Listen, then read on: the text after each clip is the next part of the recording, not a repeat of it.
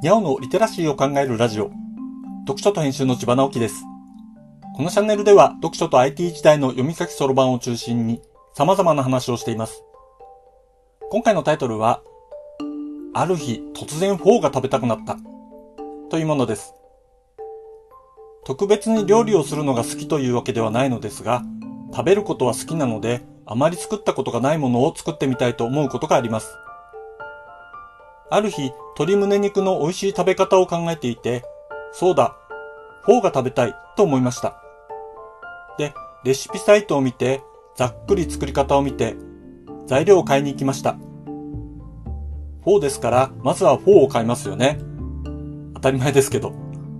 それから、あの独特の香りのためにナンプラーも欲しいですよね。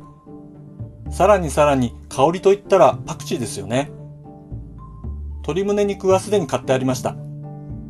鍋に鶏胸肉とニンニクとか生姜とかネギを入れて、しばらく茹でてスープを作ります。フォーを茹でて、丼にとってナンプラーを足したスープをかけて、茹でた鶏肉を切ったものを乗せて、パクチーをザクザク切ったものをこれでもかと乗せて、好みで唐辛子を少し入れたりして、レモンをたっぷり絞ります。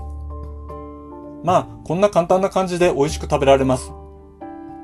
これが案外スイスイ食べられるので、家族さんにんであっという間に一袋のフォーを食べてしまいました。美味しかったな。というわけで、発音を調べてみましょう。ファーって感じ。鳥のフォーは、ファーガー。牛のフォーは、ファーボーなんですって。どっちもググってみると美味しそうな写真がたくさん出ますね。今日も作って食べようかな。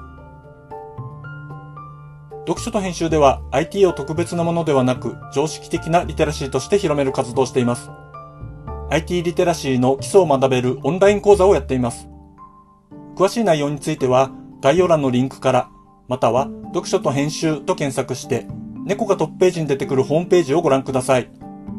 この配信の書き起こしをノートで連載しています。概要欄にリンクがありますので、フォローいただけると嬉しいです。今日もワクワクする日でありますように。